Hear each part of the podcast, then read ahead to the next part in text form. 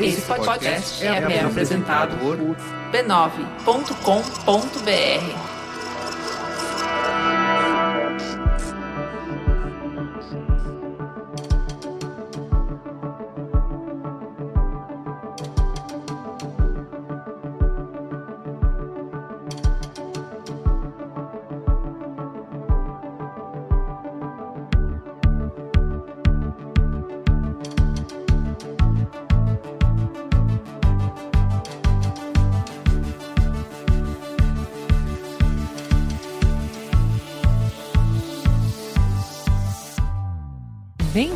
Bem-vindos ao Código Aberto, seu podcast de conversas francas com os profissionais mais influentes do mercado, para conhecer suas ideias, o que pensam sobre o futuro da mídia, da tecnologia e da comunicação. Eu sou a Juva Lauer. E eu sou o Carlos Merigo e estamos de volta depois de centenas Juva Lauer, de depoimentos apaixonados pela Samantha, ela explodiu a cabeça do povo, né? Como a gente é, já Como sabia. previsto, E né? aí? Conforme previsto, eu avisei, né? Não foi à toa que eu escolhi ela para abrir essa temporada. Exatamente. Que mulher. Muito bem. E hoje nossa conversa vai ser com Luciano Dremeyer, que é gerente de estratégia de produto da Ford na América do Sul e integrante do comitê de mobilidade da empresa. Tá, eu fui lá na Ford conversar com ele, ele é formado em engenharia mecânica e mestre também na mesma área pela Unicamp e trabalha na Ford desde 2006. né, Enquanto gerente de projetos aí para Latam, ele liderou o desenvolvimento de programas relevantes como o Ford Focus, o Ford K, acabaram de anunciar o novo agora, e participou do desenvolvimento global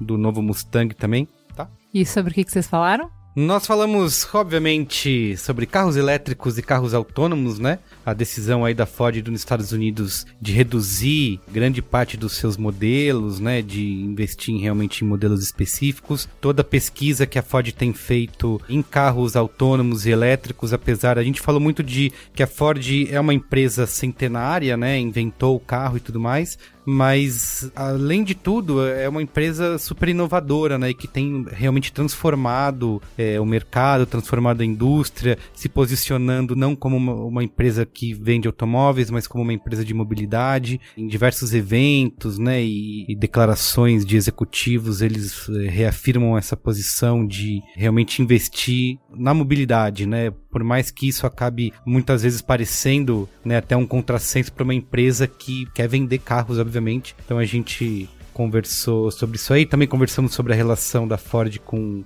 startups. A gente falou também sobre os projetos do Elon Musk lá para construir túneis. Ah, o Hyperloop. Isso, exatamente. Então, enfim, foi uma conversa super legal aí, enriquecedora. Vamos ver o trechinho? Bora. Então, assim, hoje as tendências de posse ao invés de uso, por exemplo, é uma, uma, uma das maiores, porque não é, não é exclusividade da indústria automotiva, certo? Isso. É um, o, o uso é o que todo mundo quer. Os, quem tinha lá a coleção de disco, depois substituiu por uma coleção de CD, depois por uma coletânea num, num Total, eu era o cara que iPad. falava isso, que eu nunca vou abrir mão dos meus CDs. e aí, sei lá, passou dois, três anos, tava eu dando, doando, ou então, os poucos que tem estão encostados lá na. e mesma coisa, outras coisas, sei lá, DVD. Não, jamais vou abrir mão. E aí, isso vai acontecendo, né? E, e, e agora é isso, né? Eu tenho na palma da minha mão, conectado, eu uso quando eu quero, o que eu quero, o que eu quero de manhã é diferente do que eu quero à tarde, do que eu quero à noite, Sim. e eu não carrego mais nada, eu uso aquilo que é o que eu quero naquele momento. Então assim, poxa, por que, que o carro não vai ser isso? Vai, olhando pra frente, vai. Mas antes de ir pra entrevista, Então, eu falei do Elon Musk, e ele é um cidadão aí que tá sendo muito. Está na mídia nas últimas semanas, né?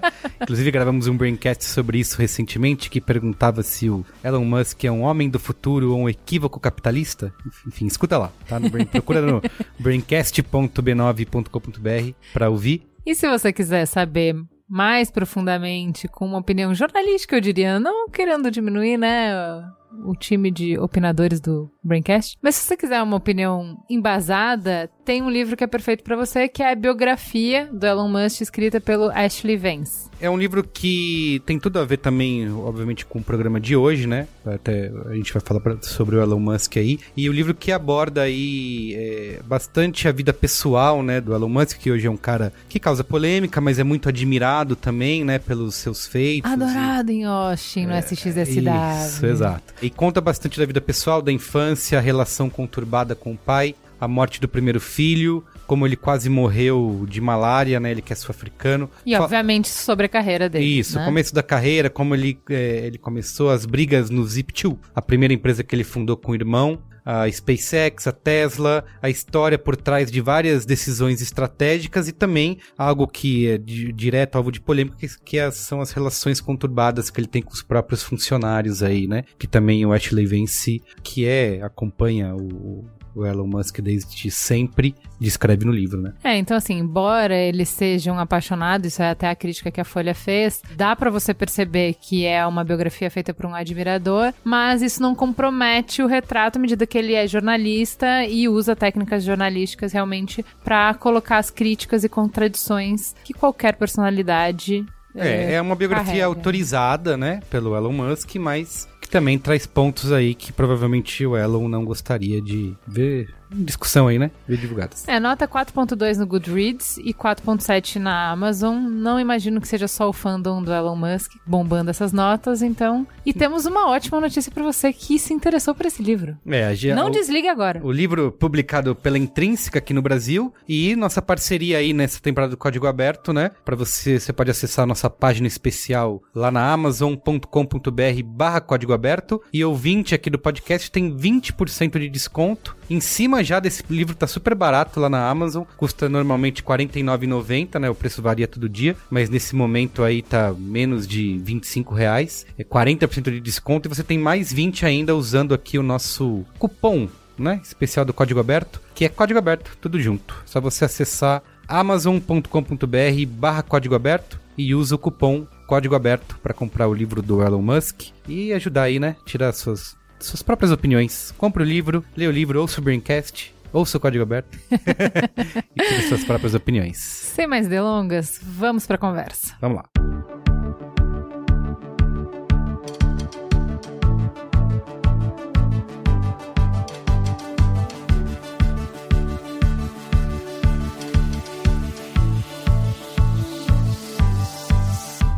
Enfim, Luciano, você tem 12 anos, né, trabalhando na Ford e anos. você se formou em engenharia mecânica, né? Me formei em engenharia mecânica. Mas e aí, como foi, Foi, essa, essa escolha aí? Cara, eu sempre gostei muito de engenharia. Na verdade, eu sempre gostei muito de carro. É, Essa era, a minha outra pergunta. Como que você chegou nisso? Eu né? sempre gostei muito de carro, então eu não sei se é muito comum no jovem de 16 anos hoje, mas na minha época era. Eu, era. eu sempre era, sou ainda um apaixonado por carro. E aí, engenharia mecânica acaba sendo meio a- o caminho que quem gosta de carro procura. Então foi o caminho. E- Você primeiro gostava de carro e Gostava depois de você carro. procurou engenharia mecânica. E aí eu me formei, eu me formei em engenheiro mecânico. Eu tinha muita.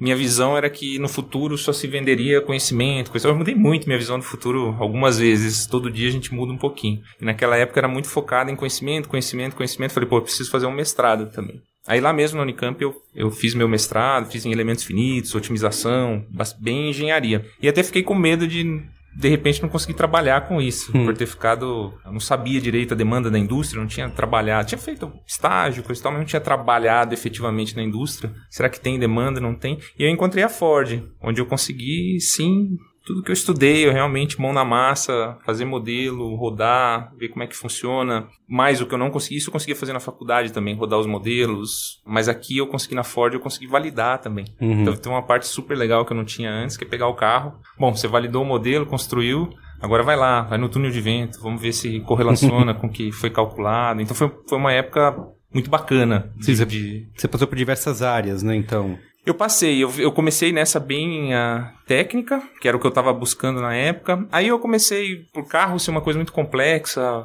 ter diferentes pedaços, tem muita coisa para administrar. Eu comecei administrando dentro da própria parte de validação, de engenharia, eu comecei a administrar outros pedaços do carro. Que eu não fazia análise, outros faziam, mas eu acabava integrando e fazendo um reporte abrangendo o carro mais como um todo e não só o meu pedaço. E aí isso foi puxando um outro lado meu que eu não conhecia saindo da faculdade, que era esse lado do gerenciamento. Então eu acabei gerenciando essa parte virtual, depois eu passei a gerenciar o projeto do carro. Então eu não falava só mais da área técnica, e falava do carro como um todo. Então tem área técnica, área de marketing, área comercial, área de manufatura, área de finanças. Então o gerente de projeto tem muito essa função de integrar o projeto como um todo. Aí trabalhei um, um bom tempo nisso. trabalhei aqui, tive chance de trabalhar fora da, daqui do Brasil. E aí depois eu vim para essa área que é a área que eu tô hoje, que é a área de estratégia de produto. Uhum. Então, é ligado, estratégia de produto, muito ligado ao produto, mas agora falando para frente, falando Sim. de futuro. Então, assim, chega um projeto de carro, a Ford quer criar um novo modelo e você precisa juntar todas as coisas para fazer isso acontecer. É mais ou menos isso? É, na verdade, essa, essa fase era muito meu trabalho anterior. Você tem um conceito, Uhum. então, assim, como é que esse conceito ah, se concretiza? Então, quais. Quanto eu preciso investir, quais são as áreas que precisam trabalhar, é, quanto tempo a gente precisa para executar. Então, esse é muito papel do gerente de projeto. Como gerente de estratégia, a gente está olhando mais aonde a gente deve focar. Ah, que que, entendi. o que que- do que, que o futuro vai ser feito. Vale a pena fazer isso? É mais escolher caminhos, sempre, obviamente, relacionado ao produto, mas quais são os caminhos aonde a gente tem que colocar a nossa energia, onde tem que colocar o dinheiro. E aí, dessa decisão. Qual é o caminho que eu vou seguir? Aí começa um ciclo de novo igual esse que você descreveu. Opa, ah, então, Então, é um caminho passo esse, antes, então agora é um você passo antes. entendi. Eu vi que você falou que trabalhou no desenvolvimento do Ford K, né, que é um, um sucesso da Ford aqui no Brasil. Você trabalhou para lançamento na Índia, né? Como, como que funcionou isso? É, o K, o K é, um, é um super orgulho pro Brasil. O K e o EcoSport. Uhum. O EcoSport primeiro, o K depois. Foi, foi desenvolvido aqui pelos engenheiros brasileiros. E a minha função na época com o K foi pegar o projeto dele. O Brasil lançou primeiro, eles lançaram um pouco depois lá com o nome de Figo. É o mesmo, o mesmo Ah, produto. tá. Então a minha função era fazer essa integração da engenharia aqui do Brasil com a engenharia lá da Índia e Uhum. fazer o a, lançamento do produto lá. Então assim, o desenho foi todo aqui, mas é claro, né, os fornecedores são locais, a planta é local. Eles têm que ter uma engenharia, não para desenvolver, mas o que a gente chama de localizar. Eles precisam ter uma engenharia lá para localizar esse desenho que foi feito no Brasil na realidade lá. Às vezes gera uma mudança de design, porque uma matéria-prima, de repente, Ah, não é lógico. daqui não é apropriada lá, um processo de manufatura aqui não é tão eficiente lá. Então, assim, tem sempre uma adaptação do produto. E meu papel foi sensacional. Foi uma época muito, muito legal, né? Trazendo um produto desenhado aqui para um mercado difícil, como é o mercado lá da, da Índia. Sim. Você falou que hoje você olha, né, tem uma visão estratégica para decidir como que vai ser um novo modelo, um novo carro, para onde que a marca vai. Você pode dar algum exemplo de algumas coisas que impactam nessas decisões? Sei lá, o, é o público consumidor brasileiro que tem gosta mais de tal coisa, ou sei lá, para que lado a tecnologia está avançando, ou sei lá, uma visão de concorrência, enfim, quais são os Já pode, já aspectos? pode, Carlos, já vão te contratar, já pode trabalhar aqui. É um pouco, é um pouco, Pouco é um de- pouco disso tudo que você falou. Então tem, tem muito do, do que é o tá na cabeça do, do consumidor. Não só essa parte mais concreta, né? Ah, você quer um carro assim, quer um carro assado, mas essa parte mais aspiracional. O que, que é Sim. aspiracional para ele? Que vem muito de marketing. Uhum. Então é uma área que trabalha muito próxima do consumidor, ele é a razão da gente criar um outro produto, ele está sempre no centro e vem muito input do pessoal de marketing. O que, que é que esse cara, o que, que move esse cara? Uhum. Não só, de novo, não só o lado concreto, mas bastante do lado abstrato também. Tem tendência, Ah, tá. tecnologia, é, competição. Quer dizer, competição sempre, você sempre tem que saber o que o seu competidor está fazendo, mas... Mas não se é, baseia nisso, não né? se baseia nisso. A gente acredita em determinadas coisas e a gente faz Uhum. é, isso que a gente acredita. Então tem um pouco de tudo. A, a tecnologia tem que ser factível, é, tem que ser alguma coisa que o consumidor está procurando, tem o que a competição está fazendo e tá. Ela pode não estar fazendo exatamente o que você está fazendo, mas ela pode gerar uma pressão de preço, de Uhum. volume. Ela pode. Então, tudo que está acontecendo na indústria. É um processo complicado, cara. Meu dia é sempre uma folha muito em branco lá, tem Legal. nada escrito. A gente Sim. precisa escrever com o que a gente vai, vai aprendendo. Sim, eu te perguntei do K porque, por outro lado, você também trabalhou nessa nova fase do Mustang, né? Trabalhei. Não podem ser duas coisas mais diferentes, né? Não poderiam. Isso. Verdade. verdade. E como que é esse, esse trabalho tão... é, com- assim, qual a estratégia diante desse, é, do lançamento e desse investimento que a Ford tem feito? É, a gente tem visto, até no próprio site, a gente tem publicado várias, diversas campanhas, né, do Mustang. Você pode falar um pouco dessa estratégia aí? Cara, você tá me lembrando umas coisas legais aí. O Mustang é, o Mustang é um ícone. Sim, é aqui no lógico. Brasil, você imagina o que é lá nos Estados Unidos. E o, o time do qual eu, eu tive a honra de, de participar tava com esse. Poxa, como é que a gente define o. o era os 50 anos do Mustang que eu participei. Hum, sim. Agora a gente já tá, passou um pouquinho dos 50, mas é o projeto que eu trabalhei eram 50 anos. Então, assim, poxa, um carro que influenciou 50 anos no país. Como é que eu desenho essa geração que vai influenciar os próximos 50 anos? Então, era uma responsabilidade muito grande que estava na mão desse time. E é sensacional. É, o que, que é o. Trabalhar o, com o, ícone. o ronco do V8 que apaixonava e apaixona toda essa galera. É, não sei se vai ter tanta ressonância com um cara que tem 15 anos, 16 hoje. Uhum. Então, assim, como é que ele faz essa ponte também para esse consumidor novo que vai ser o que vai consumir os próximos 50 anos? E paixão. Cara, a galera que os engenheiros que trabalhavam eram apaixonados. Eu, eu trabalhei na parte de gerenciamento de projeto do interior, Uhum. a gente desenhava o interior. Então, eram umas brigas, assim. Ah, eu quero colocar um botão que fa- faz tal coisa. Aí tem, sempre tem ó, a polícia lá da. Não, isso não pode, porque não funciona, não é ergonômico, pode. É, porque tem a Tem, tradição toda, né? Da mistura de novo, tem que inovar, mas ao mesmo tempo manter essa. Cara, é um, é um ponto dificílimo, porque a pessoa precisa reconhecer que aquilo é uma, uma- é novo, mas é uma evolução de alguma coisa que tem uma história. Uhum. Então, mas aí é um campo que, que eu não conheço, mas eu ficava fascinado de ver o trabalho que é esse pessoal que cria o novo, mas inspirado numa, numa história. Então, se você olhar as linhas do Mustang, bom, de trás, a traseira do Mustang, se você olhar, acho que não tem uma pessoa que não reconheça Sim, que tá olhando pro lógico. Mustang. É isso, ele tem que trazer esses 50 anos de história e criar os próximos 50, né? Para mim foi realmente uma experiência Legal. muito bacana. Muito bom. E assim, eu tava até. eh, Até antes de chegar aqui, tava conversando com o pessoal e que eu contei que nessa temporada aqui do Código Aberto, a gente queria conversar com uma marca de automóveis, né? Com uma montadora. E eu lembro que eu falei assim: se a gente vai fazer isso, a primeira opção tem que ser a Ford, né? Porque não é porque eu tô aqui, não tô puxando o saco de vocês, mas isso é realmente é verdade, porque nesses últimos anos acompanhando a indústria, né? Uma coisa que até a gente fez no site foi criar uma categoria que não existia antes, porque a proposta do site que a gente chama é o seu posto avançado no futuro, né? Então a gente está sempre olhando é o futuro daqui, seja 5 minutos, ou 5 anos, ou 50 anos, na comunicação, né? Na tecnologia, sei lá, no design, na internet. E uma coisa que eu vi que a gente não estava cobrindo bem e está se transformando muito é, é justamente a, in- a indústria automobilística e não só isso, né, mas a mobilidade urbana, né, como um todo, e a gente chamou essa categoria nova de transporte. E a, a Ford é uma das mais presentes, assim, nessa nossa nova categoria, porque apesar de ser uma empresa de 100 anos, né, de idade, né, que revolucionou a forma como a gente se locomove, inventou o carro há 100 anos atrás, tá fazendo isso de novo, e eu acho que, é- não sei se de uma maneira inesperada, mas é que você vê uma empresa tão tradicional, né, que todo mundo olha, o que, que a Ford precisa fazer? Vender carros. E de repente a gente publica algo dizendo a Ford não se considera mais uma empresa que vende carros, é uma empresa de mobilidade, certo? Como é que é essa, essa mudança? Como que chegou isso para vocês aqui de, olha, gente, agora mudou.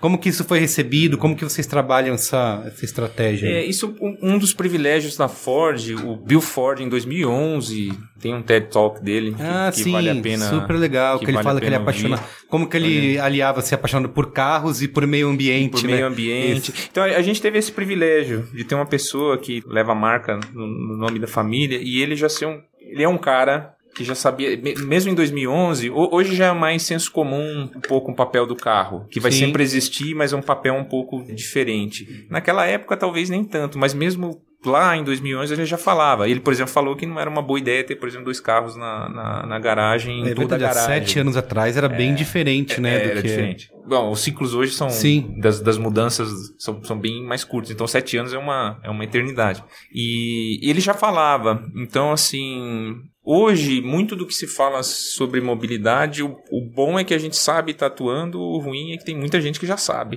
Então, assim, tem muita pouca coisa nova é, de gente falando assim, ah, eu descobri aqui uma coisa só minha. Então, o papel do carro, mais ou menos como a mobilidade do futuro vai ser. Então, assim, hoje muitas das montadoras, a maioria das montadoras, já se denomina uma empresa, Sim. já se auto-denomina uma empresa de mobilidade. Mas é o que eu te falo, a gente tem um legado que eu acho que já vem de alguns anos mais que o próprio Bill Ford trouxe, de repensar o papel do carro. Então, assim, hoje as tendências de posse ao invés de uso, por exemplo, é uma, uma, uma das maiores, porque não é, não é exclusividade da indústria automotiva, certo? É um, o, o uso é o que todo mundo quer. Os, quem tinha lá a coleção de disco, depois substituiu por uma coleção de CD, depois por uma, cole... depois por uma coletânea num, num Total, eu era o cara que iPad. falava isso, que eu nunca vou abrir mão dos meus CDs. e aí, sei lá, passou dois, três anos, estava eu dando, doando, ou então os poucos que tentam encostado lá na.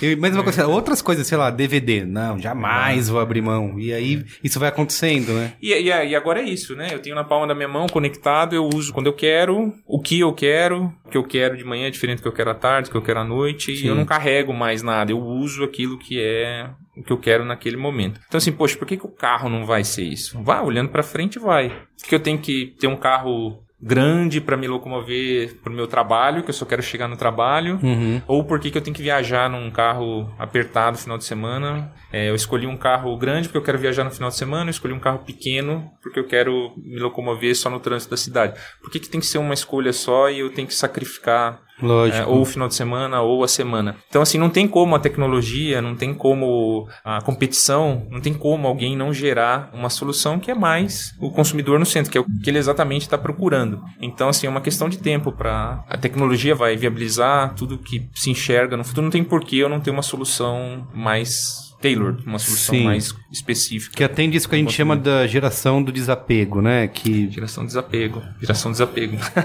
que não quer mais comprar, né? Tem Isso. uma lista pequena de coisas que quer comprar, uma lista grande de coisas que quer usar. que preza mais o acesso, né? Assim, a- você falou, se eu tiver, ah, de manhã eu quero uma coisa, à tarde eu quero outra, se eu souber que eu tenho acesso a isso, eu posso abrir mão de ser dono, né? Exato. E aí você começa a olhar o carro mais como serviço Sim. do que efetivamente como um bem, como uma posse. Então tem muito trabalho nessa direção, que ajuda a mobilidade também. O carro hoje fica.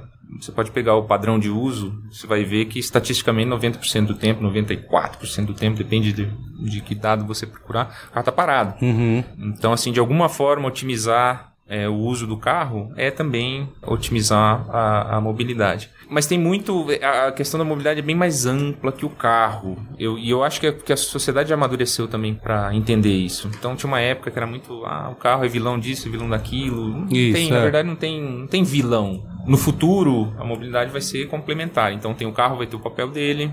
Não vai ser o papel que ele tem hoje, vai ser um papel um pouco diferenciado. Por quê? Porque vai entrar muita tecnologia que vai mudar é, o papel dele. É, é autônomo, é, é- é conectado. E os outros modais vão fazer as funções dele também. O metrô tem a função dele, o andar a pé tem a sua própria função, de bicicleta, o Uber. Então cada um tem um, um papel. Então a mobilidade ela é bem multimodal.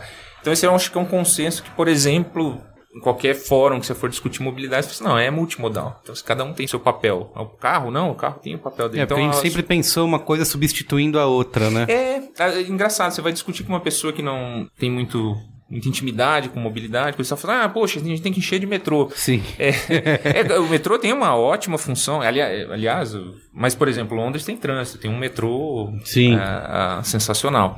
É, então, quando tem muita gente querendo ir de um ponto para o outro, muita gente, muito fluxo numa mesma direção, é uma ótima solução. Mas tem os last miles, tem conforto, tem. Lógico. Sempre, as pessoas estão sempre buscando um Porque tem essa ideia de que a infraestrutura, né, só você aumentar a infraestrutura que você melhora, e na verdade tem isso que quando, sei lá, você constrói uma, vamos construir uma ponte, porque vai melhorar o trânsito. Aí passa não sei quanto tempo, aquela ponte já tá de novo congestionada, né? É, Então, é, cara, é exatamente isso. E no. no eu, se eu não me engano, tá no, no TED Talk do, Uhum. desse do Bill Ford que a gente conversou. Ele falou, ele fez uma analogia, o Ian Ford, o fundador, falava que se perguntasse pro consumidor o que ele queria, ele queria um cavalo mais rápido, né? É. Que, era, que era a resposta errada. Ele falou assim: a gente tem que usar esse aprendizado. né, hoje, a resposta não é mais infraestrutura. Então, assim, a resposta para a mobilidade, você acabou de falar, certo? A resposta para a mobilidade não é mais infraestrutura. É uma utilização racional, mais racional da infraestrutura que a gente tem.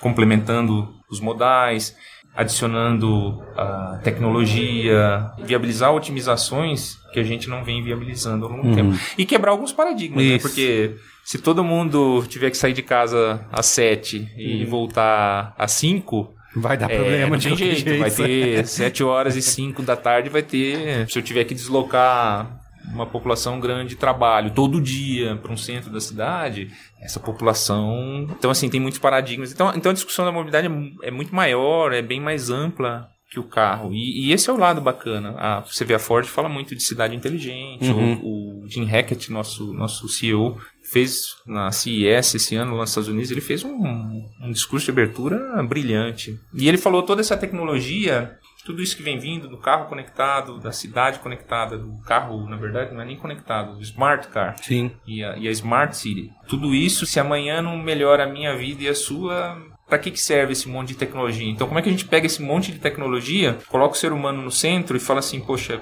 venha o Smart Car, venha a Smart City e vamos melhorar a vida das pessoas, né? Vamos devolver alguns espaços para as pessoas. Uhum. Se fosse resolver o fluxo de carro, se fosse essa a missão da mobilidade, acho que em um ano a gente resolveria o problema. Era Sim. só priorizar o carro, mas não é isso, né? Tem, tem gente andando, tem gente que está em um coletivo, tem gente que está... Então, assim, o, a, a discussão, a questão que a gente tem que resolver é bem maior que o carro. E eu acho que a sociedade já amadureceu bastante nessa... É isso que eu ia te perguntar, sobre essa mudança cultural né, que passa um pouco por isso. Eu acabei de te dar o exemplo de nunca vou me livrar dos meus CDs, dos meus DVDs, e eu tenho um pouco de discurso de eu nunca vou me livrar do meu carro. Tudo bem, todo mundo pode andar de metrô, de bicicleta, porque assim eu posso andar mais de carro. então, eu tô, eu, culturalmente, eu ainda tenho isso. Ah, eu quero ter o meu carro, porque eu venho de uma época que se valorizava muito isso, né? De uhum. ah, até pouco tempo atrás a gente tinha a campanha, por exemplo, lá dos postos Ipiranga, até hoje eu acho que é, né? Que é a paixão dos brasileiros pelo carro, pelo né? Carro. Então eu cresci dessa maneira, se desejava ter um carro, né? Chegar aos 18 anos e ter um carro. Então eu ainda tenho isso bem forte. Então é uma questão geracional, digamos assim. Uma próxima geração vai ter essa relação é, diferente ou a gente tem que fazer um trabalho, por exemplo, de mudar o comportamento e a cultura de quem já está, por exemplo, rodando aí é muito difícil, a gente sempre a gente tem que falar muito de futuro, você que tem que falar muito de futuro e consultar muita gente, falar sobre o futuro, é muito difícil prever o futuro. Uhum. Então, assim, eu sempre que eu vou falar de futuro, eu tenho até um slide onde eu mostro, gente, olha a quantidade de barbaridade que já foi falado sobre o futuro por gente muito mais inteligente que eu. Então, assim, me perdoem nos erros que eu devo cometer é, falando sobre o futuro, porque ele é Sim. é muito dinâmico. Mas uma coisa que a gente acredita muito aqui na Ford é, são as tendências. Então, assim, você falou um pouco do que moldou você uhum. quando mais jovem, sua paixão pelo carro. Isso é uma, por exemplo, a gente vê por tendências que isso aí vem mudando. É, uhum. É, algumas tendências. Minha carteira de motorista é do dia do meu aniversário, quando eu fiz 18 anos. É, se você olha hoje já, dado do próprio Detran, a pessoa vem postergando. Demora um pouco mais. Para ah, trazer. Sim. Então, assim, essa é uma, é uma tendência clara que o interesse está tá sendo postergado. A, a questão da, da posse do uso, que a gente já acabou de, de discutir. Então, assim, a nossa missão é olhar, entender essas tendências e com o consumidor ali no meio, vendo para onde esse cara vai, o que, que vai satisfazer essa pessoa. E, e, vão ter. A beleza de uma sociedade diversa é essa, né? Vai ter tudo. Tem car hater já hoje, Isso, tem car lover. É verdade. Já tem um pouco de tudo e vai continuar existindo. Então, para falar de futuro, principalmente de, de, mobilidade, eu acho que você tem que entender duas grandes coisas. A, a, primeira é que ela é realmente multimodal, um pouco do que a gente já, já discutiu. Então, cada um tem o seu papel lá não é carro contra bicicleta, contra ônibus, é, na verdade é cada um fazendo o seu papel. E o outro lado é como é que a tecnologia, que a gente sabe que tecnologia quando ela vem, ela muda as coisas de uma maneira muito rápida. Uhum. Então como é que esse essa quantidade enorme de, de, tecnologia que vem chegando e vem mudando a maneira como a gente está, agora falando especificamente do, do mobilidade, carro, é, como é que ela vai mudar? Então, como é que ela vai mudar a maneira como os caras que amam carro é, vão usar Sim. o carro no, no futuro. Então são essas discussões que você colocando quem é a pessoa que vai comprar o produto no centro, você fala assim, como é que esse monte de tecnologia vai funcionar nesse ecossistema que é multimodal? E aí você acertar o produto para esse consumidor. Algumas coisas a gente já tem certeza, carro como serviço, não como posse, mas tem outras coisas que a gente ainda precisa pensar essa, essa infraestrutura toda, inclusive legislação, inclusive coisa que está fora do, do vai, vai afetar muito o desenvolvimento do carro, mas que está fora do campo de conhecimento, por exemplo, daqui da montadora, coisa Sim. que a sociedade vai estar tá discutindo, é coisa que os legisladores vão estar discutindo. Então, como todo, como todo bom problema do nosso século, ele é complexo. Sim. É complexo, tem uma quantidade diferente de conhecimento, de, de, de stakeholder, uhum. é uma quantidade bem diversa de Sim. gente que vai opinar, que vai ajudar a, a, a, chegar na resposta certa. E isso passa também pelo investimento da Ford até em startups, né? Que algumas notícias nos últimos anos aí da Ford investindo comprando startups de compartilhamento compartilhamento até de bicicleta ou de vans, né? Que é a Chariot, A não Chariot. é? Acho que é talvez uma das maiores aí nesse, nesse segmento. E passa por isso, né? Também como que é essa escolha da Ford em ah, vamos investir em, nas startups? Como é essa relação com essas novas empresas? É, é- é um ótimo ponto. É, a gente fez, inclusive, para só para não falar, para falar de uma iniciativa local, a gente fez um encontro de startup aqui, é, final do ano passado, aqui na, na Ford. Sensacional. A gente é uma empresa grande. Eu até anotei que é o Ford Startup Matchmaking Day, é esse? Exatamente, esse. A Marília ajudou a gente bastante aí. A Ford é grande, não, não, não isso, isso as pessoas associam às vezes grande, alguns adjetivos a uma coisa ruim. Não, é uma, uma empresa que fabrica carro, é uma empresa grande e lenta em muitas coisas. Manufatura, logística, não são coisas fáceis de fazer, são, são coisas difíceis e são coisas que você não consegue radicalizar um Lógico. processo de manufatura, radicalizar um processo logístico, apesar que hum, já estou eu falando bobagem sobre o futuro, porque vai vir muita coisa que vai é, radicalizar esses campos que eu acabei de descrever, mas o- a, a, a ideia, é, olhando para o agora, é ter um pedaço do seu negócio que você tem que ser mais conservador.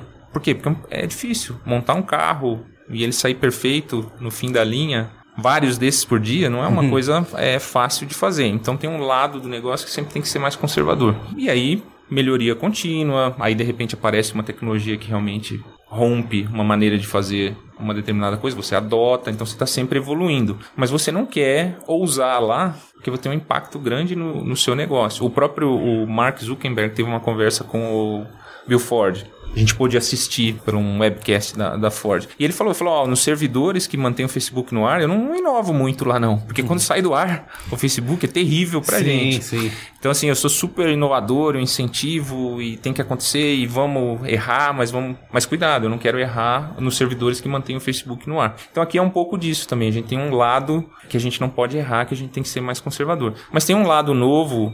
Principalmente desse do, do carro como um serviço, onde a gente pode ser mais ágil, onde a gente pode errar, consertar rápido, errar rápido, errar barato. É, então as startups trazem essa oportunidade da gente, da gente fazer isso, junto com eles. Legal. Então eu pego alguns campos do meu produto onde eu posso experimentar junto com eles. Então essa, essa agilidade, essa maneira diferente de pensar, essas soluções que as startups estão acostumadas a trabalhar, elas vão começar a ser cada vez mais valiosas para as empresas grandes. Eu estou falando muito da automotiva, mas eu acredito que isso esteja acontecendo é, em Isso, outras é. indústrias aí. É que tem uma troca, né, de conhecimento aí de das startups para as empresas, das empresas para as startups, né? É um, é um conhecimento enorme. A gente, a gente é bastante diferente. a gente é bastante diferente. Uhum. Legal. Grande, pequeno, lento, rápido, burocrático. Burocrático é outra palavra que soa muito mal, até a gente tem que achar uma outra palavra para falar de burocracia. Mas todas essas questões de compliance são, são Exato, fundamentais. é. São fundamentais para a própria sociedade, entendeu? É uma coisa que a gente critica, ah, é burocrático, mas, mas, Mas tem muita precisa coisa de ter, compliance sim. que precisa ter. É verdade, é uma discussão É. que eu não vejo tendo, assim, mas tudo tem essa visão negativa, né? Mas ao mesmo tempo a gente tem, tem cobrado algumas respostas que vão. e algumas atitudes que vão necessitar, né? Ter isso. Legal. Sem dúvida. Outra coisa, assim, acho que um dos pilares aí, falando de tecnologia, né, inclusive para Ford, acho que é uma notícia desse ano, a Ford dizendo que vai investir 11 bilhões de dólares em veículos elétricos e pretende lançar 16 carros movidos pela tecnologia nos próximos cinco anos, né? É. Como que é esse novo cenário? E acho que a pergunta principal é por que que, na minha opinião, né, é, a tecnologia parece que caminhou tão devagar, assim, nesses últimos anos, não de avanço da tecnologia, mas de adoção, assim. É custo, é, é uma questão de, é, de repente, cultural, né? A gente está muito acostumado... Acho que, por exemplo, sei lá, um veículo, um carro elétrico, ele tem menos desempenho, performance do que um carro combustível, né? Enfim, quais são Entendi. Eu começar com o lado, a gente está falando de futuro e falar de tendência. Então, assim, um carro elétrico é uma tendência clara. Assim como a energia mais limpa, solar, eólica. Então, assim, a gente está caminhando, é irreversível esse processo e esse processo já começou há alguns anos. Muito difícil acertar a data exata. Sim. como, como tudo que a gente vem falando aqui, mas vai acontecer. tá. Então, ao invés de a gente tentar adivinhar se vai ser em 25, em 20 ou em 30, 20, 25, 20, 30 ou daqui dois anos, é mais fácil a gente construir esse futuro. Então a gente sabe que o futuro é elétrico e a Ford, você acabou de descrever, 11 bilhões de dólares investindo em produtos que são elétricos. Uma parte fácil, a pergunta é, é complexa, uma parte é uma, uma. uma parte fácil de responder dela é a questão do desempenho. Não é isso. Inclusive, ah, um desempenho inferior, alguma preocupação nesse sentido. Não é, não é isso. A gente acha que como experiência do usuário, o carro carro elétrico vai oferecer uma, uma experiência fantástica. Uhum. Então você tem várias uh, torque que você consegue ter com um carro elétrico.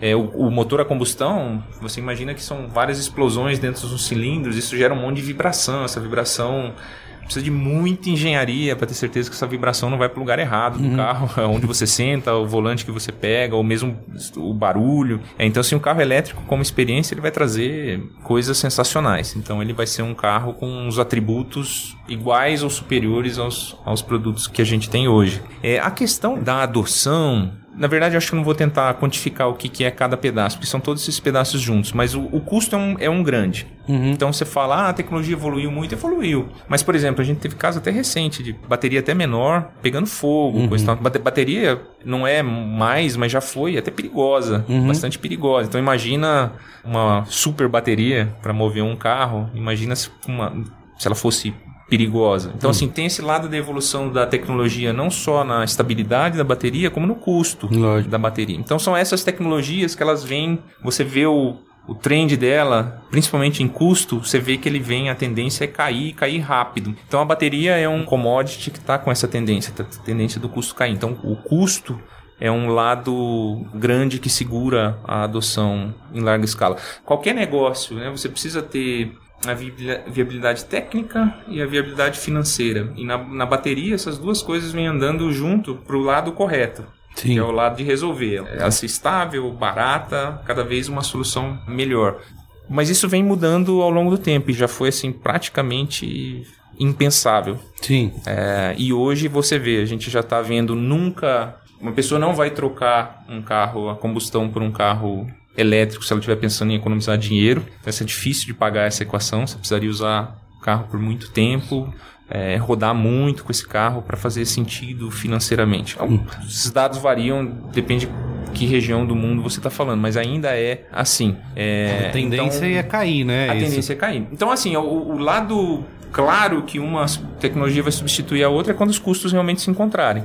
Porque aí dificilmente alguém vai escolher um motor é, a combustão interna. O cara com certeza vai escolher uma bateria. Agora, nessa jornada onde a, a, a bateria ainda é bem mais cara que o motor a combustão, é, existem as soluções híbridas, uhum. a Ford oferece, a solução uhum. Fusion híbrido é um, é um, é um sucesso aqui no, no, no, Brasil. Então são essas tentativas da gente trazer um pouco dos dois mundos e ainda assim se você conseguir oferecer alguma coisa que a pessoa consiga comprar. É, então até que essa questão do custo se resolva, a gente vai ver muito investimento. Mas você pode ver pelos nossos números é. é que a tendência é clara, a gente aposta claramente na, na eletrificação. Sim, são, tem, são, é um prazo curto, né? Cinco anos, né? 16 modelos elétricos, né? A Ford vai ter um portfólio, vai ter um portfólio mais novo em 2020.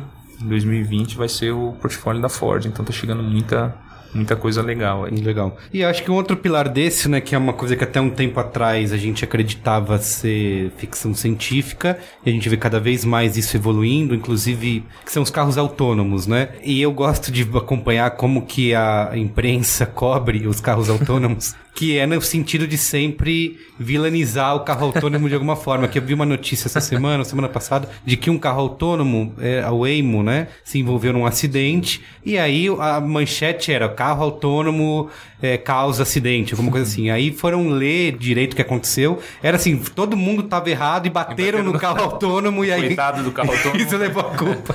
Exatamente. Então, existe um pouco também essa questão cultural que a gente vai ter que resolver. Você falou um pouco atrás de legislação, né? Que é uma coisa muito maior e eu vejo isso para carro autônomo também, né? De a gente como sociedade tem alguns dilemas para resolver, alguns dilemas éticos aí. Inclusive um deles é aquele de que você entra num carro que esteja eu, eu sei que é sensacionalista isso, tá? Mas é que a galera adora fazer um clickbait, que é, é o carro autônomo pode estar programado para te matar, né? Porque assim, é, é, é, a escolha que a gente faz de, da, da inteligência desse carro autônomo. Se está envolvido num acidente, ele vai escolher o lado onde vai causar menos estrago.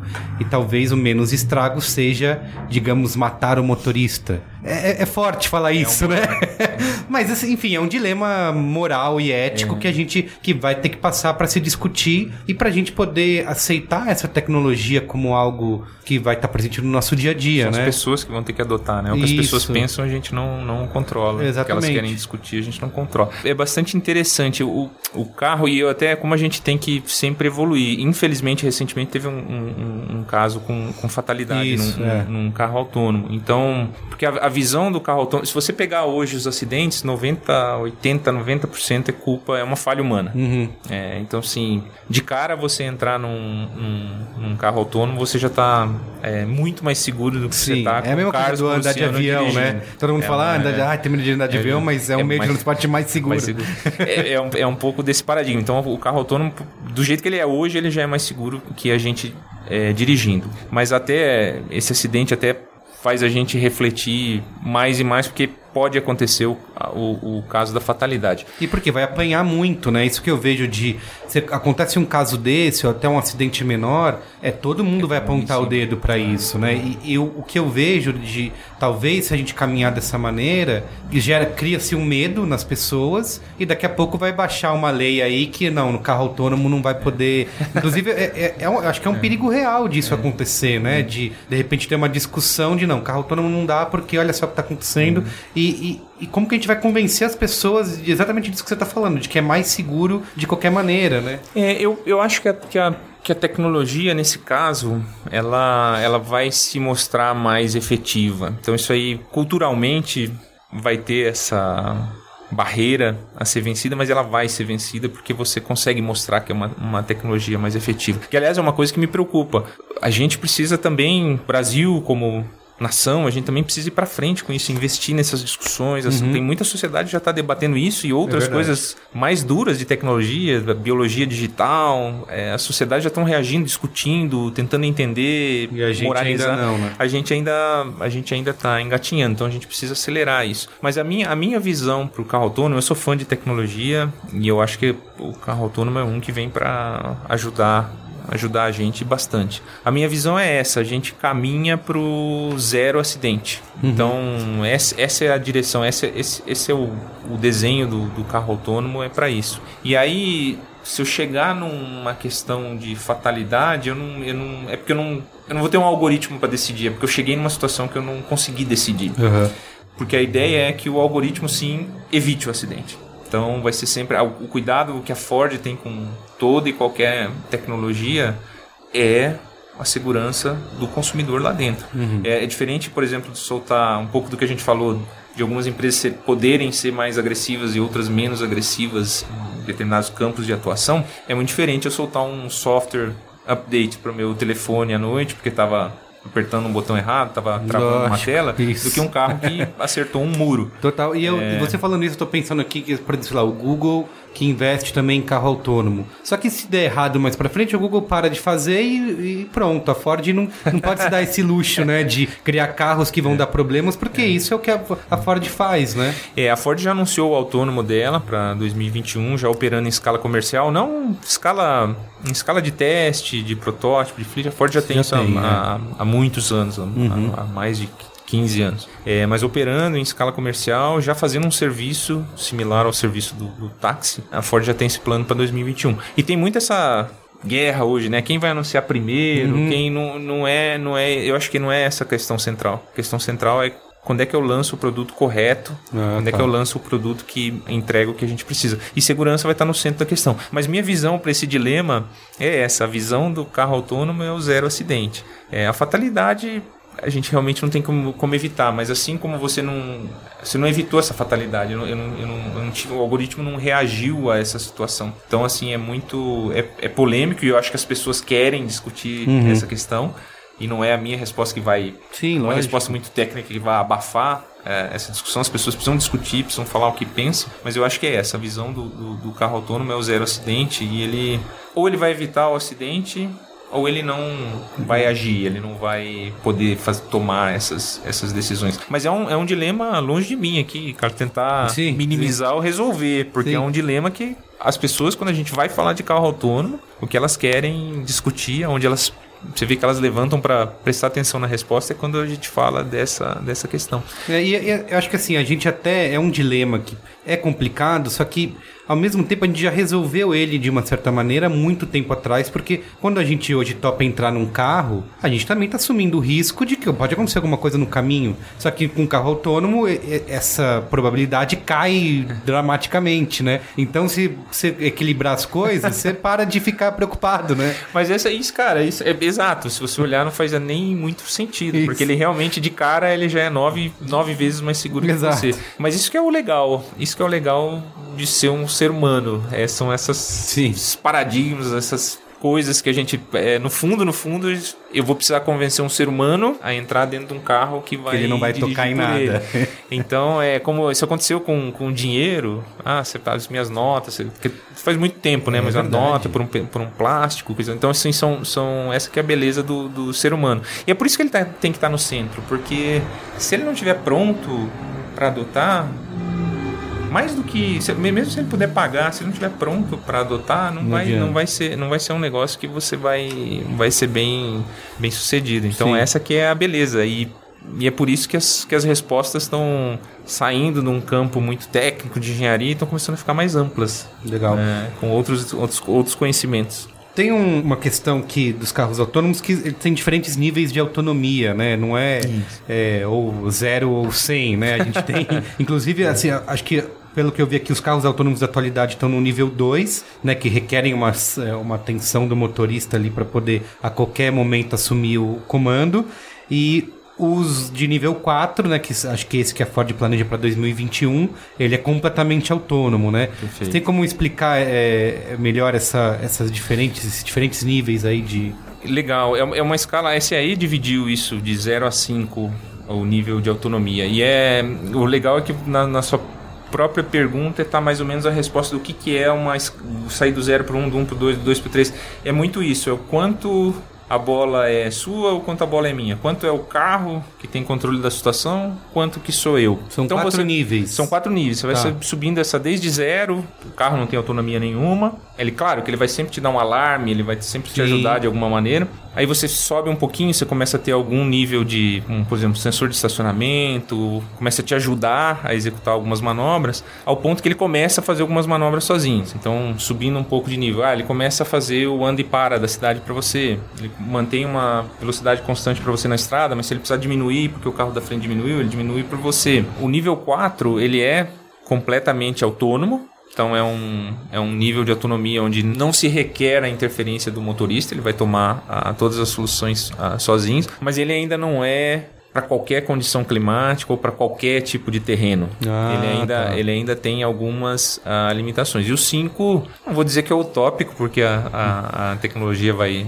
vai chegar lá, mas o 5 realmente ele é... O 4 é um autônomo urbano, é isso? Ele é um autônomo... Eu não diria que ele é urbano, mas ele é o que a gente chama de geo-fenced. Então ele, ah, ele tá. precisa... Ele ainda tem... A, por exemplo, ele ainda tem uma, um certo conhecimento de mapa, de rota que ele ainda precisa, ele não pode ser completamente desconhecido, ou mesmo uma intempérie extrema. Uhum.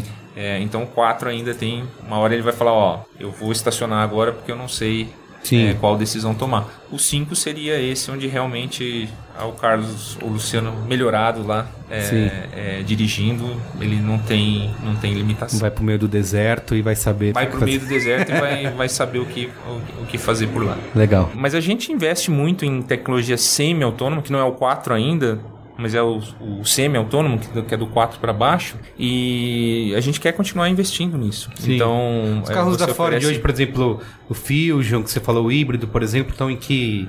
O, o híbrido é um, é um já ele já está subindo lá, ele está querendo encostar no, no, no autônomo. Então Sim. ele já faz anda e para, ele tem frenagem é, autônoma, ele estaciona para você. E a é, então tecnologia um... praticamente a mesma, é isso, assim, de dessa leitura do ambiente. É, a leitura do ambiente, é, isso, tem muita tecnologia que já está aí, que vai ser muito similar. Os, os sensores a lidar, que começa a ficar mais crítico quando o Focus, o Fusion, o, novo Echo que foi lançado, todos eles têm a tecnologia semi-autônomas bacanas. Quando a, a decisão é só do carro, então aí começam a entrar umas questões mais fundamentais do que, do que na semi-autônoma. Eu, eu preciso estar com a região super mapeada, Ah, sem, tá. sem erros. Eu preciso, eu começo a depender bastante da infraestrutura da cidade. Não que eu não dependa no, no semi-autônomo, mas como o controle ainda é ah, do ser humano, ele vai assumir numa, por exemplo, entrar numa área de infraestrutura ruim, o ser humano assume e tudo bem. Se eu sou 100% autônomo, eu preciso daquilo lá mapeado de alguma maneira.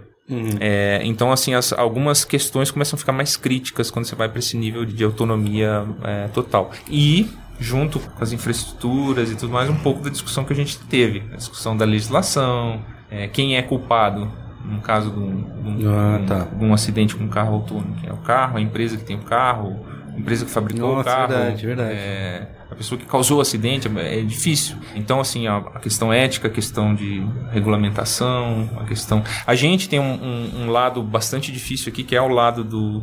A pessoa realmente ser acessível, a pessoa conseguir comprar. Então a gente sabe que a gente tem um problema na região de, de poder de, de compra. Como é que a gente vai resolver isso? Então são questões que a gente tem que colocar como sociedade, que a gente tem que colocar para o futuro aí. Tenho certeza que todo mundo vai adorar os benefícios é, de, um, de um carro autônomo. E a gente tem, infelizmente, a gente tem muito acidente de trânsito. Hum, Sim, é, tem, exato. Tem uma quantidade grande de mortes, de sequelados. Mas ao mesmo tempo, quando você vê, você vê esse cenário, você fala, não, impossível, nesse trânsito caótico de São Paulo, das cidades, das metrópoles, isso nunca vai acontecer. Mas aí você vê aqueles vídeos, né, de, do computador reagindo. Ah, O Google mostra isso bastante quando faz no SXSW, ano, tanto ano passado quanto esse ano, uma discussão grande de carros autônomos também, e aí nessas apresentações eles mostram os vídeos, ah, o computador pensando, né? o negócio é mágico, né? Você É, tá- eles já conseguem te mostrar, né? Fala assim, ó, identifiquei que isso aqui é um carro, Isso. identifiquei que ele tá indo, identifiquei que eu tô me aproximando, identifiquei uma meio fio, identifiquei uma linha. Uhum. É impressionante, né? Eles fazem esses vídeos animados, né? É, acho que inclusive a Ford também mostrou isso. Teve um ano que eu fui pro, no Salão do Automóvel, não daqui de São Paulo, de Detroit, no caso.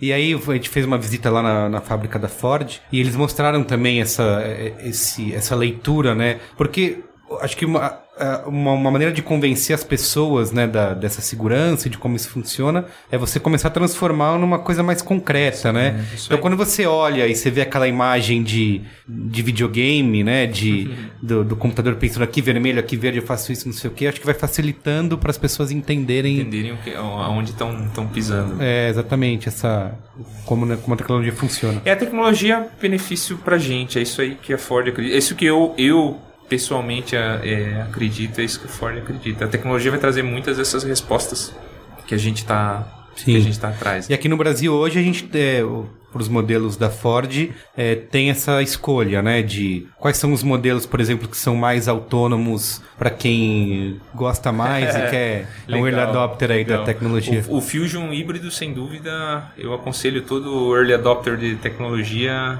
entrar nesse carro e olhar. Legal.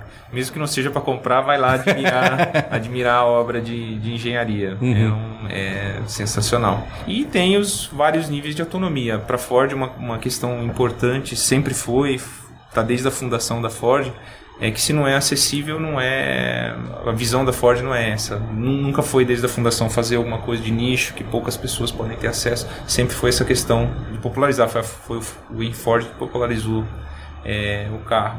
Então a ideia é trazer essas tecnologias onde elas consigam causar um impacto realmente na sociedade. Por quê? Porque muitas pessoas usam. Então, assim, além do, do conforto ah, individual que você vai encontrar em muitos produtos caros, a Ford sempre tenta colocar a tecnologia de uma maneira que ela Legal. é, É, um- afete o maior número de pessoas. Acho que um outro ponto disso que eu não citei aqui é a, é a questão da conectividade também, né? Que é bastante é, valorizada, né? Atualmente de você ter o seu, você falou, chamou de smart car, né? É, como que é esse, esse conceito aí? É, sem dúvida, né? A gente acabou. A gente já falou bastante e não falou do, do, do Smart Car. É. O, o, a quantidade de, de dado que o carro gera, não só externo a ele, mas interno do carro, é enorme. E, as, e as possibilidades de trabalhar esses dados são infinitas. Então, assim, o carro conectado já é um salto grande na direção do Smart Car. Então, o carro começar a te ajudar, o carro começar a te dar informação menos genérica, que vale para todo mundo, mas uma informação Sim, que vale claro. mais para você. Eu, eu pego, por exemplo, consumo de combustível depende muito, muito dos hábitos de como a pessoa Uhum. dirige. As, as gamificações, por exemplo, que foram já colocadas, o Fusion tem, o Focus tem, da pessoa começar a ver ali a maneira como ela está dirigindo e como é que isso está afetando a performance do, do carro, isso é sensacional. A pessoa se engaja com, Ah, com tem- esse negócio. É, Ele te ensina. Ele mostra, ele vai crescendo lá, você vai dirigindo bem, ele vai crescendo uma. Ah, que uma- legal. uma- o seu- ou no Focus, seu, sua pontuação vai, vai subindo, você ganha um troféuzinho. É, então, e as pessoas se engajam com isso. E, por exemplo, isso pode ser. Para a sociedade, esse é um exemplo bobo, mas para a sociedade pode ser muito mais efetivo do que colocar um, uma- um catalisador muito maior, coisa e Uhum. tal. Pode ser muito mais efetivo educar é, a pessoa a dirigir melhor. Lógico. Você é. vai ter um efeito muito maior Uhum. do que, por exemplo, colocar muito mais dinheiro em, em hardware. E já vai gerar uma economia geral, né? Para todo mundo. Para todo mundo, exatamente. Inclusive do- da, da qualidade do ar. Então, a- a- é, trabalhar com os dados é uma coisa que vai, vai começar a ser mais e mais comum para o carro. Uhum. Já é hoje, né? Para muitas das coisas que a gente usa, é, principalmente o telefone. Para o carro vai começar a ser mais e mais. Vai gerando esses comum. diagnósticos. A gente vai parar de ser enganado no mecânico, por exemplo. por exemplo, por exemplo, é uma coisa que a gente não gosta, mas a gente sabe que acontece.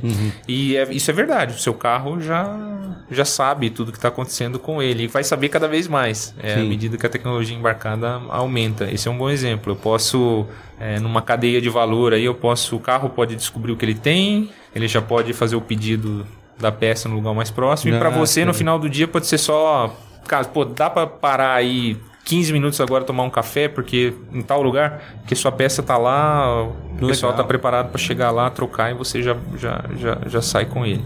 Então imagina, esses são, são, são exemplos, mas multiplica isso pelo infinito, porque a gente não sabe. Eu- eu- a gente brinca aqui quando, quando a internet começou a se popularizar, ninguém sabia que o Facebook ia aparecer lá e você ia postar suas fotos, o Uhum. Sim. Instagram.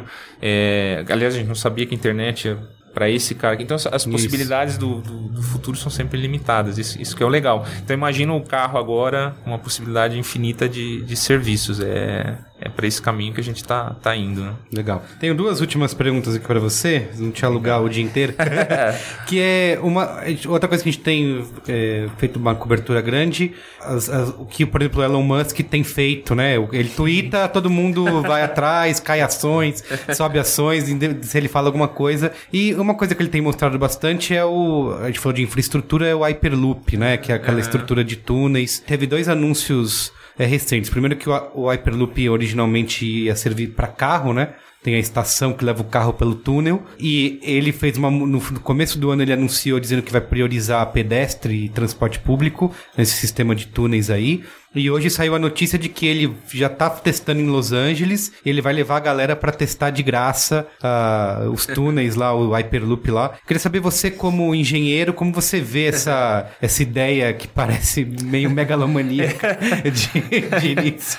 Se isso, sei lá, tem futuro, se é uma coisa que realmente pode resolver ou não. Cara, eu, eu, o Elon Musk é sensacional, né? Eu gosto, eu gosto dele, eu gosto da, da maneira como ele pensa. A gente discutiu bastante lá atrás a mobilidade, essa questão dos, dos multimodais. É capaz do Hyperloop até achar um espaço para ele nesse, nesse contexto.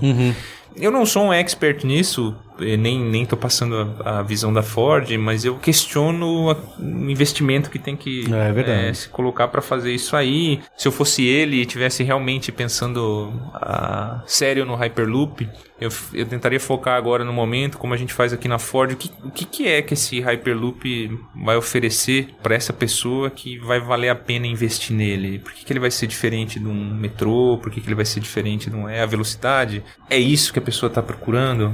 Então, assim, tem muita gente disposta a pagar muito dinheiro para fazer uma viagem individual rápida de um ponto a outro. Ok. Talvez ele tenha achado o nicho dele e talvez ele vá fazer dinheiro aí. Ah, não, eu tô pensando mais para massa, coisa e tal. Não sei se funciona porque o investimento é muito grande. Então, É, eu não no fim sou... das contas não é melhor fazer metrô, né? Não sei. Pois é, eu, não- pois é, eu não sou um profundo conhecedor do negócio dele, mas eu, se fosse na Ford, se eu tivesse a- atrás de um Hyperloop, eu pensaria muito nisso. Que, que questão eu tô tentando resolver para a pessoa Sim. que vai usar? Como massa, eu acho que na minha opinião, tem um potencial pequeno como transporte de, de, de massa. Agora, de repente, eles estão vendo aí alguma. Eu vou até. Curiosidade ficou aguçada agora com a sua pergunta, mas vou até olhar um pouquinho mais É, tem do, lançado do alguns projeto. vídeos aí. É, eu vou eh, dar uma olhada. Mostrando como funciona. A- o projeto inicial eu acho assim, ideia de maluco, né? Que é, é um, é um túnel para um carro sozinho, enfim. É, mas quando ele fala que vai mudar para vamos atender pessoas, né? O transporte público, talvez assim, parece que faz mais sentido, mas não seria mais fácil, talvez, criar metrô? Já existe, né? Túneis com coisas que levam gr- uma grande quantidade de pessoas já existe, chama metrô. mas enfim. É, e por fim, eu queria assim, a gente tá numa. Eu acho que essa conversa aqui mostra bastante isso, é, acho que para o nosso ouvinte, de que se dizia, né, que ah, o carro seria, eu vi bastante isso de uma maneira negativa, de que o carro seria o novo cigarro, né, de que da mesma maneira que a gente acha hoje demodê quem fuma, o carro um dia seria visto dessa forma. E com a nossa conversa aqui, pelo que vem acontecendo na, na indústria, né, no mundo, me parece que é o contrário, né, que é uma das indústrias mais quentes para se trabalhar, para se atuar, para se, para se acompanhar. E você tem uma formação em engenharia e, e eu queria, assim, a sua visão de quem, por exemplo, quiser trabalhar com isso, atuar com mobilidade, pensar cidade inteligente, pensar o futuro, né, de como a gente vai se locomover. Que outras áreas isso pode englobar, né? Sei lá, que profissionais de, de que áreas podem trabalhar com isso e como entrar, por exemplo, para ser um cara como você que está pensando o futuro aí dessa, dessa mobilidade. Legal, cara, uma, uma, uma pergunta bacana. Eu, eu, eu concordo com você, o papel do carro, além de sempre existir, na minha visão, ele vai sempre existir, falando de muitos e muitos anos, nesse processo. Além dele sempre existir, está num momento muito legal. É o que você falou, está num momento muito legal que ele está se repensando e quantidade de dinheiro que está se investindo, a quantidade de conhecimento diferente que está sendo exigido para desenhar um carro, é uma fase muito legal para estar falando de carro, para estar trabalhando com carro. Lógico, até porque a gente ainda não tem a grande promessa dos anos 50, sei lá, que é o carro voador. Enquanto a gente Que é o não chegar lá. que é o carro voador. Que, aliás, é, tem que se pensar em vo- um carro voador, não sei. Eu, eu não sou muito fã dessa ideia, mas é, é muito, muito caro cons- construir Sim. infraestrutura rodoviária. É, então, sei imagina. lá, daqui a pouco começar a usar um pouquinho mais o ar, talvez não seja uma, uma, uma má ideia. É, os drones vão começar a fazer isso com entrega. Ah, sim, tem, lógico. tem mu- muita coisa vai acontecer. É, mas eu acho que a formação de engenharia ela, ela é uma formação super bem-vinda. Esses dias mesmo a gente estava discutindo o futuro, a gente estava falando um pouco mais sobre skill. A gente fez uma comparação dos, do, é do Banco Econômico Mundial, quais os skills vão ser mais importantes. E aí Uhum. a gente olhou 2015, a gente olhou 2020 e a gente viu como mudaram os skills. Depois eu vou até te mandar como Ah, mudaram, esse quais, quais skills foram para cima, quais skills desceram. E um que tá lá desde 2015 e tá firme para 2020 lá é resolver problema complexo. Ah, tá. É, esse, esse é o skill. Isso, isso é legal, porque o engenheiro nasce com Sim. essa formação. Poxa, como é que eu resolvo esse problema? Então, assim, o que eu aconselho uma função legal, como uma função que eu tenho a honra hoje de desempenhar aqui, é, é realmente abra a cabeça, porque resolver problema complexo se é complexo, significa que não sou só eu sozinho que vou sentar e vou conseguir ter uma resposta. Então ele vai abranger outras áreas de, de conhecimento. Tem uma formação boa, mas aprenda a extrair de melhor o que outras formações podem trazer para o seu projeto. Porque um problema complexo é isso. São vários conhecimentos diferentes que vão formar aquela solução. Seja muito curioso é, não seja, vai até parecer contraditório, mas não, não seja um, só um solucionador de problema, seja um caçador de problema. Vá, qual, qual que é a próxima questão no cliente que está no centro do meu desenho? Que ele pergunta hoje eu já sei, e eu vou resolver, o competidor vai resolver, todo mundo vai resolver mais ou menos ao mesmo tempo. Isso não vai gerar grande valor. Qual que é a próxima questão? Entendi, O legal. que, que ele não está pensando hoje? Vai aí assistir os, os podcasts que estão que estão lá do Carlos. Vamos, vamos, vamos ver o que, que a galera está falando sobre o futuro, vamos ver quais são as tendências. Então, ser um cara curioso e antenado. Então, seja forte no seu conhecimento, tenha a cabeça aberta para os conhecimentos que vão ser tão importantes quanto o seu nos, nos projetos. E, cara, curioso com o futuro, com tecnologia, com tendência.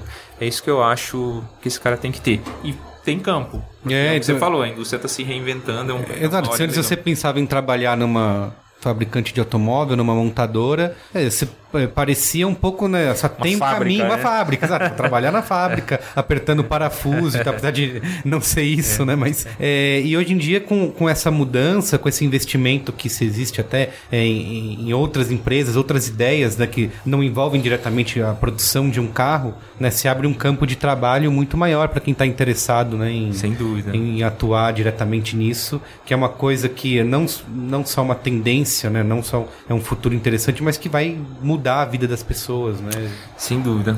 Carlos, e essa tecnologia toda tem que mudar a nossa vida para melhor. E isso é o legal, né? É, a gente vai pensar naquilo que é bom pra gente mesmo. É, além de tudo, é, é, é gratificante. Né? Legal. Legal. Muito bom, Legal. Luciano. Obrigado, viu? Obrigado você, cara. Obrigado. Muito bom conversar com você legal bate-papo. Valeu. Valeu. Valeu. Este podcast foi editado por Caio Corraine.